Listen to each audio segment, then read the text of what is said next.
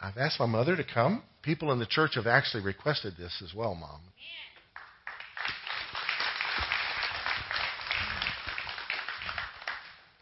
Well, it's always a joy to be here. Good to be with our children. To you, they're your pastors, but to us, they're our children.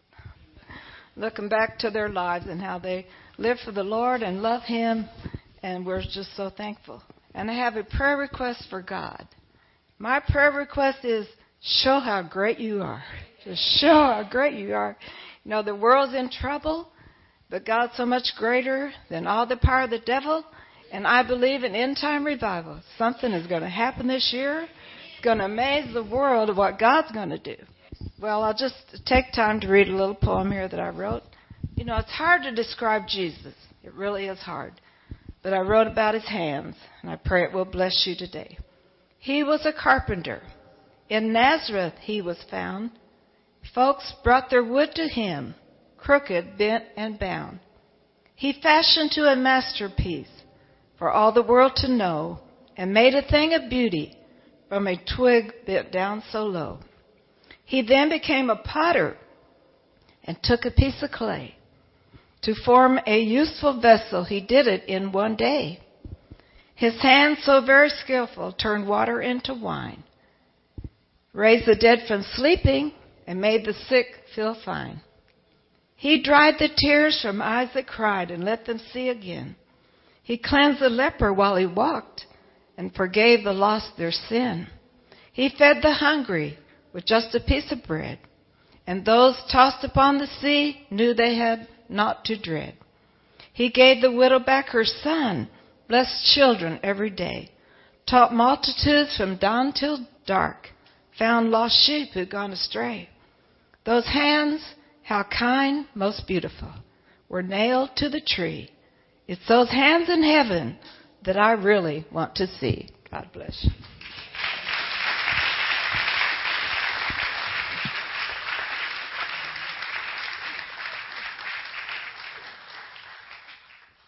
Thank you, Mama. Isaiah 61. The first three verses have been called the mission statement of Jesus or the messianic mandate. In Luke chapter 4, he goes to his hometown into the synagogue and reads these three verses and tells them, Today this scripture is fulfilled in your hearing. These verses are everything the Lord is about. If you don't have your Bible with you or on your phone, this very text is in your bulletin. He said, The Spirit of the Lord God is upon me because the Lord has anointed me now, this is a, a bit of Bible trivia, but where you see Lord capitalize, it's Jehovah, and sometimes when you see God capitalize, it's Jehovah. Translators, based on Jewish custom, not wanting to take the Lord's name in vain, didn't translate Jehovah, Yehovah, or Yahweh. They translated it Lord or God. Here he's saying the Spirit or the Ruach of the Lord God or of Adonai Jehovah is upon me because the Lord or Jehovah has anointed me. So if you're going to be consistent with translating the word Jehovah into Lord, you could say it like this The Spirit of the Lord, Lord is upon me. He's the Lord of Lords, isn't he? Because Jehovah has anointed me to preach good tidings. Can we say good news? To the poor. The King James Version says the meek. The Hebrew word literally means meek. A meek person has their strength under control. They're a godly and meek person, it doesn't mean they're weak. It means they recognize their weakness before Almighty God. And Moses was the weakest man that ever lived, and one day he ceased to remember his weakness before Almighty God, and it cost him a trip to the Holy Land. Meek people are not weak people, but they're people who recognize God's much stronger. Recognize that we are weak people. The paradox. They're not weak, yet they recognize their weakness. People who are in poverty recognize their weakness. They recognize their need. It's a humble position. The gospel is good news to people that are willing to repent, to people that are humble, to people who recognize they need a Savior. To those who don't, it seems like nonsense. He has sent me to heal or bandage the brokenhearted, to proclaim liberty or freedom to the captives or the slaves. The gospel was going to spread around the world and eventually abolish slavery. And we still have slavery in our world, but it is being abolished and it will eventually, should the Lord tarry, come to an end because of the power of the gospel, because of the words of Christ. The opening of the prison or deliverance to those who are bound or in bondage, to proclaim the acceptable or favorable year of the Lord and the day of vengeance of our God. You see, Jesus is the lamb, he's also a lion. He's a healer, a physician, but he's also a warrior. Every act of kindness, every miracle, every healing he performed was wonderful from the human side. But from the side of the powers of darkness, it was horrifying. It was an attack.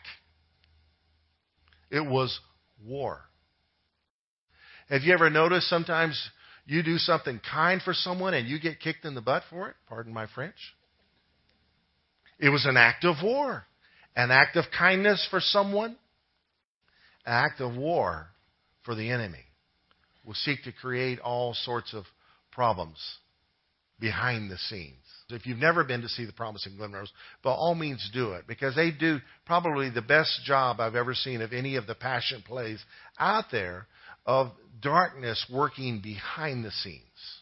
It's not the main point of the story, but it's part of the story. If you read all the parables, there's some presence of evil in all the parables.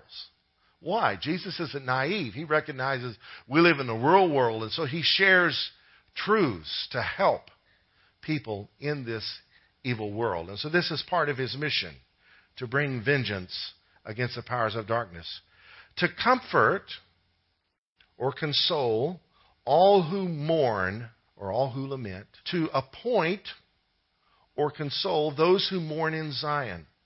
And this is how he consoles them, or this is what he appoints for people in Zion that are in mourning. This is our heritage. This is our war chest. This is our meal, our inheritance. This is our tool.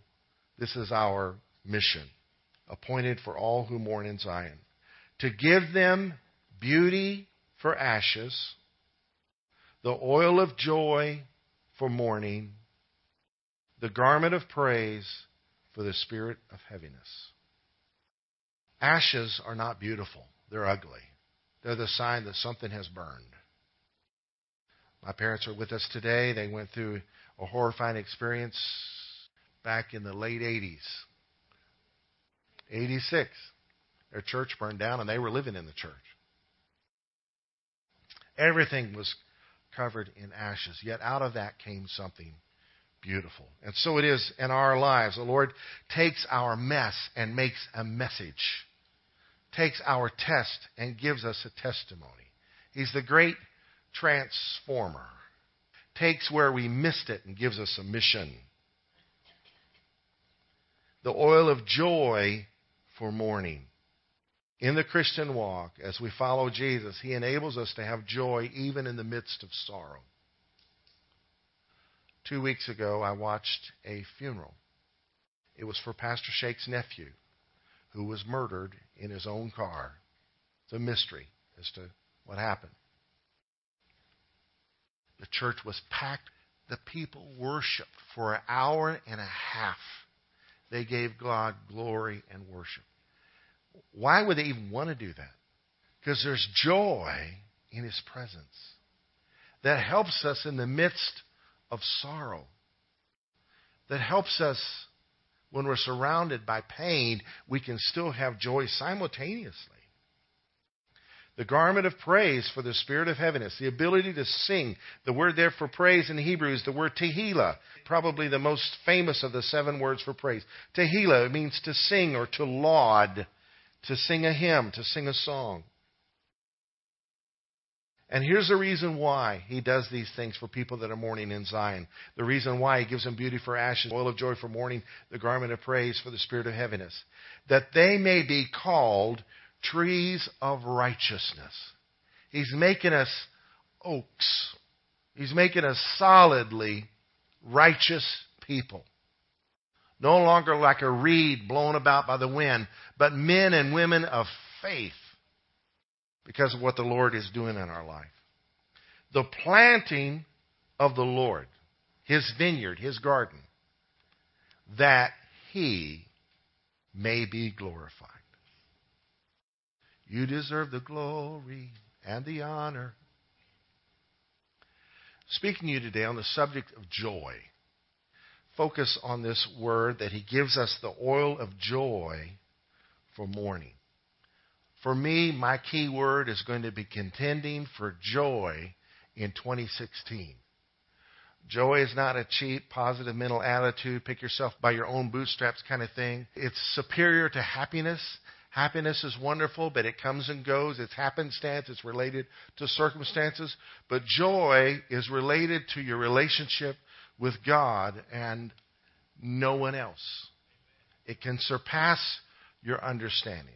We love the name Joy in our family. My mother's name Joyce. She had a daughter named Joyce. We had a daughter, and my sister had a daughter, and we named our daughters, their middle names Joy. And then both of our children have children whose middle name is Joy. Any other grandkids? Yeah, so a ton of joys in our family with four children, eight grandchildren, eight great grandchildren. There's a lot of joys in that group. And they're, they're a happy bunch of kids. Very joyous because they're children.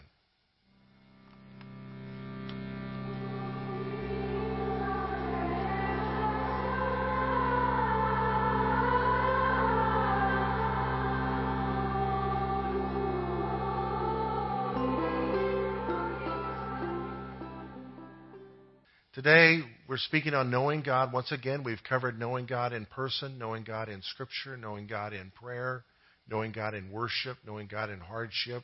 Last Sunday, we spoke about knowing God in newness. We looked at all the new things promised to us in our relationship with God.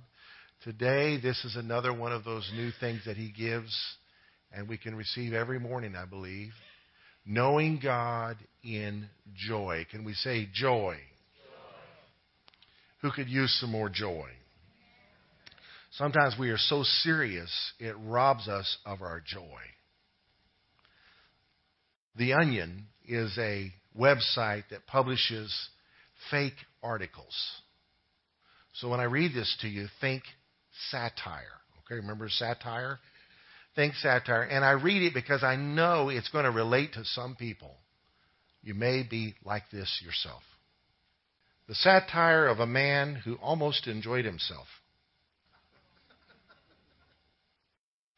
Marshall Platt, 34, came tantalizingly close to kicking back and having a good time while attending a friend's backyard barbecue last night before remembering each and every one of his professional and personal obligations, backyard sources confirmed.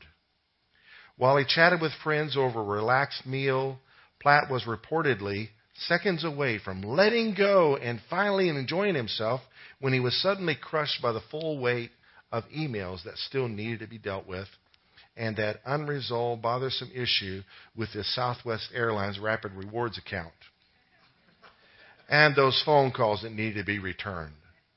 Coming to the razor's edge of experiencing genuine joy, Mr. Platt mentally shopped for a birthday present made a silent note to call his bank about that recurring fee. He doesn't know what it's about. And his near giddy buzz vanished when he remembered he hadn't called his aunt yet to check on her.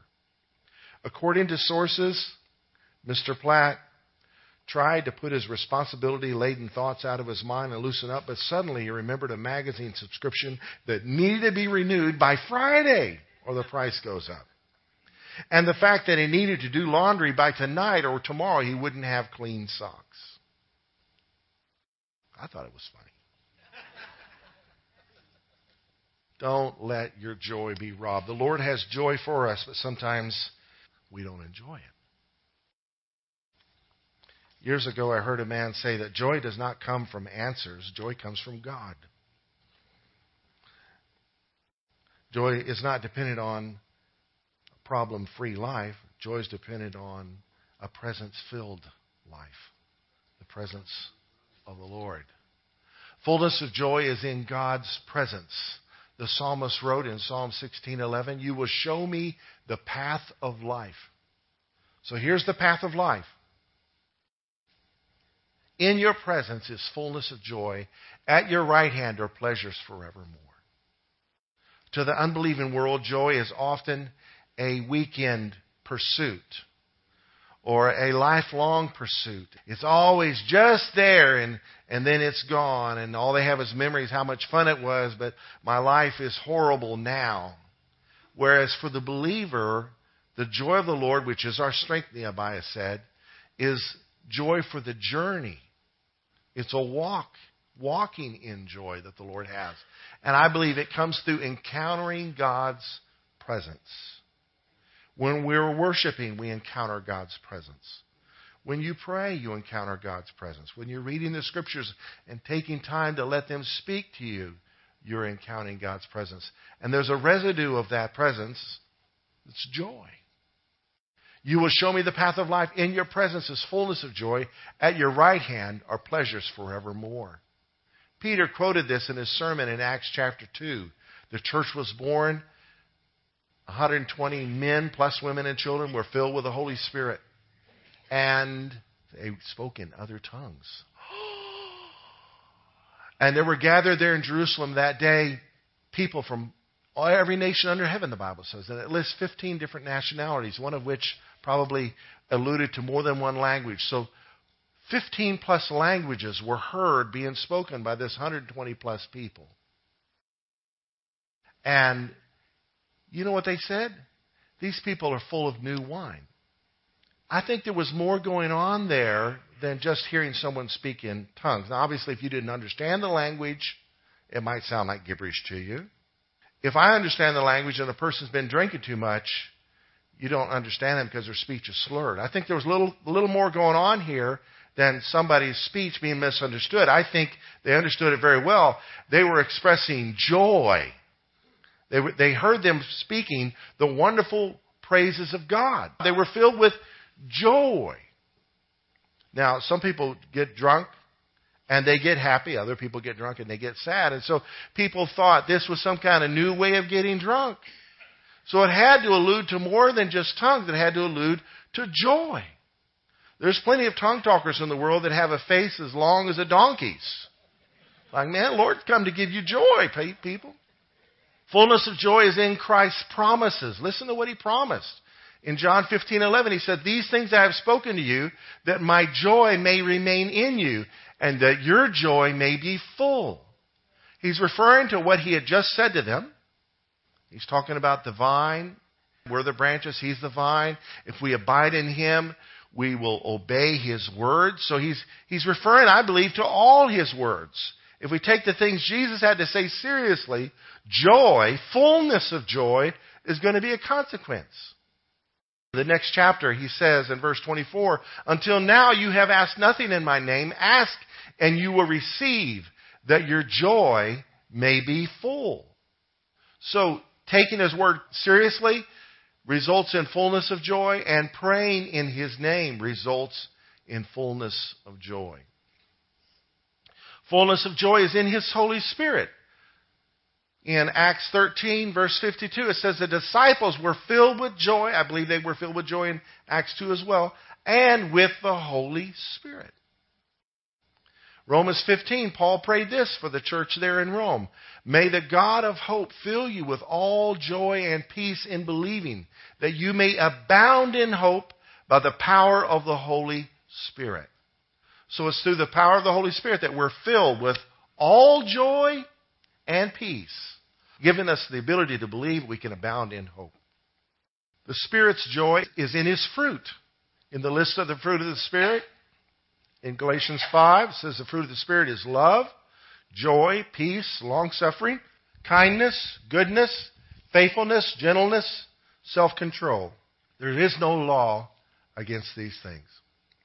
Some theologians believe that the fruit of the Spirit is love, period, and these other things are descriptions of love, the consequence of love.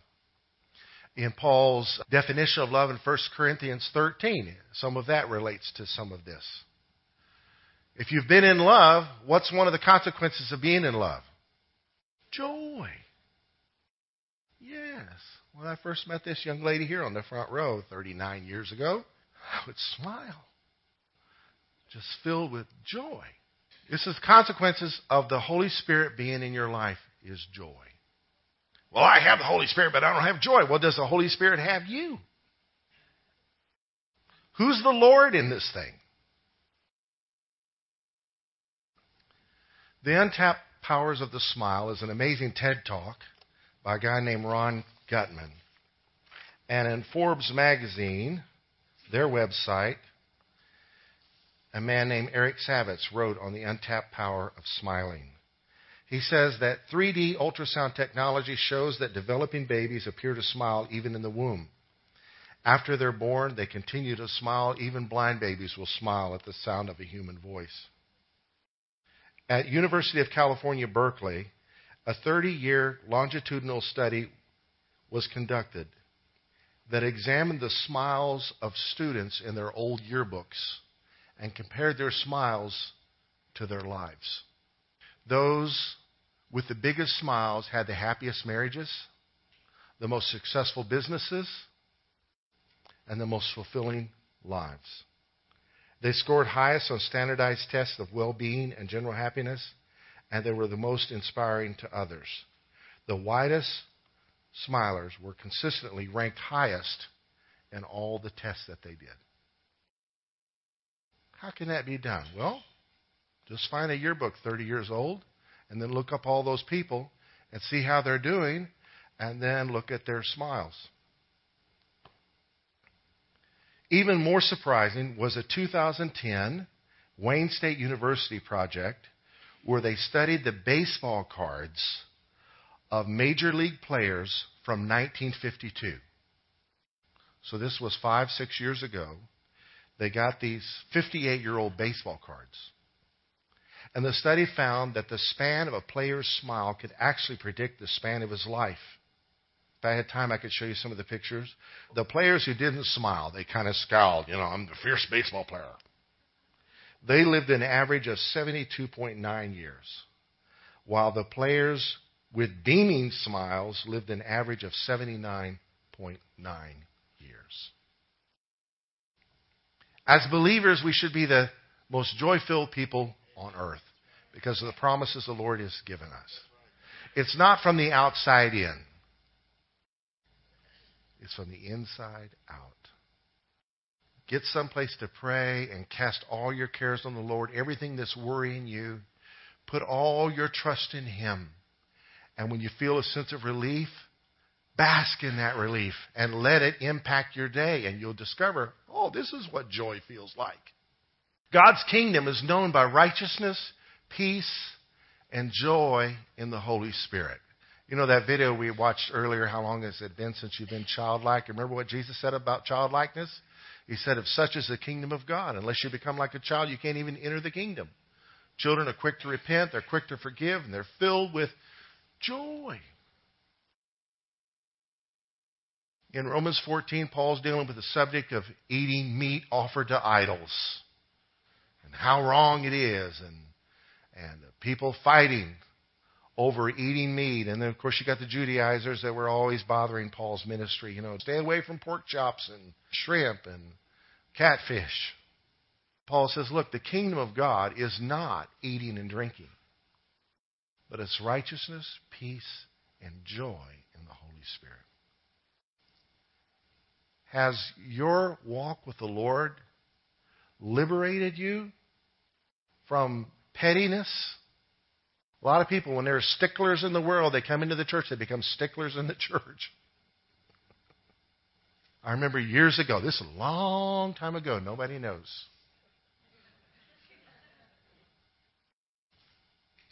Had a mother come to me upset about the children not being perfectly still in the service. People raise their children differently than the way she was raised. So it wasn't long till they changed churches. Then guess who calls Pastor Allen about the state of her children? They don't want to go to church. She lost the grasp. The kingdom of God is not a lot of stuff we make it. It's righteousness, peace, and joy in the Holy Spirit. And it's based on the heart of a child. Obviously, children need to be corrected when they're wrong. But if they're not sinning, my goodness, leave them alone. Knowing God in joy means we can have His joy in sorrow. Listen to this perspective on life. Paul, once again, what an example to us all. He said, I am exceedingly joyful 2 Corinthians 7, verse 4, in all our tribulation. Not, I'm going to be glad when this is over, but in trouble. He's exceedingly, we say exceedingly? Exceedingly, joyful. 2 Corinthians 8, the next chapter, he begins, We make known to you the grace of God bestowed on the churches of Macedonia. And here's what incredible churches they were. What a testimony to God's grace. That in a great trial of affliction, the abundance of their joy and their deep poverty abounded in the riches of their liberality. So they were liberal givers, even though they were afflicted and in deep poverty, they still had abundant joy, which caused them to obey God and do amazing things. I had a great childhood, raised on the mission field lived for several years in the third world. And I can testify. I saw it. I witnessed it. Some people very poor who found Jesus, the most joyful people you would ever meet. Don't have nothing, pardon my French for bad English, but they didn't have anything. And they didn't have nothing either.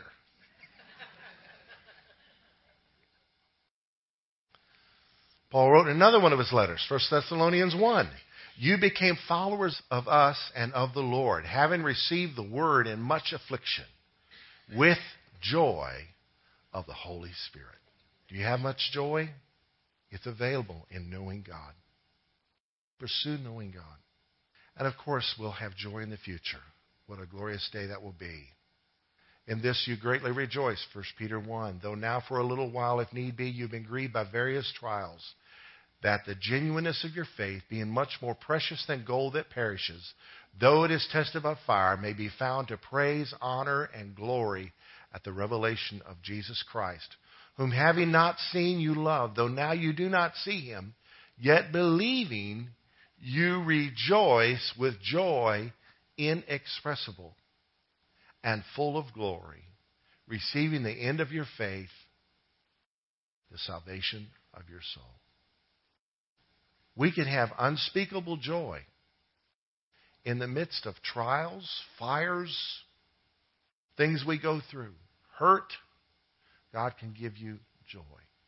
Janet Kidder needs our prayers. She can have joy.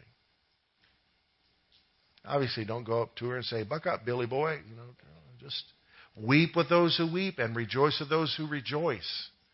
And in our seasons of mourning, we don't need to be rushed through into a state of denial where we're not hurting. No, we are hurting, but we have a hope. Gary's not hurting anymore. That'll put a smile on your face. Man, what a what a soldier. Peter goes on in chapter 4 Beloved, do not think it strange concerning the fiery trial which is to try you as though some strange thing happened to you but rejoice to the extent that you partake of Christ's sufferings, that when his glory is revealed, you may also be glad with exceeding joy. We endure for the sake of the joy in the future.